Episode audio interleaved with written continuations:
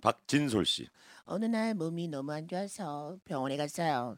들어가자마자 아이도 그닥 많아 보이지 않는 의사분이 다짜고짜 저한테 이 사람 왜 이래? 의사가 왜 왔어? 점쟁이야 뭐야? 의사가 이런 사람 처음 봤어. 왜 왔어? 이렇게 반말을 시전하시는 것이었어요. 참, 어디선가 반말로 주문한 손님에게 반말로 주문을 받았다는 이야기가 생각나서 저도 반말을 했어요. 왜 왔어? 아파서 어, 어 이거 재미 재미겠네.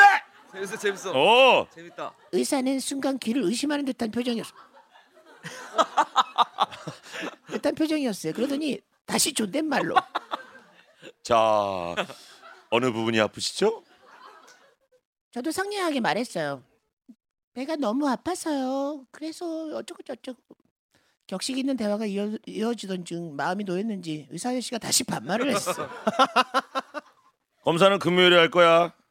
아니면 내가 시간이 없어. 순간 화가 치밀어 올랐어요. 상관없어.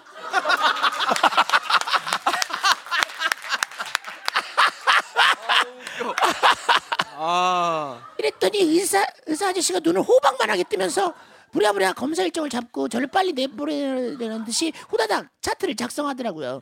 의사 아저씨 어리다고 반말하지 마세요. 너무 웃기다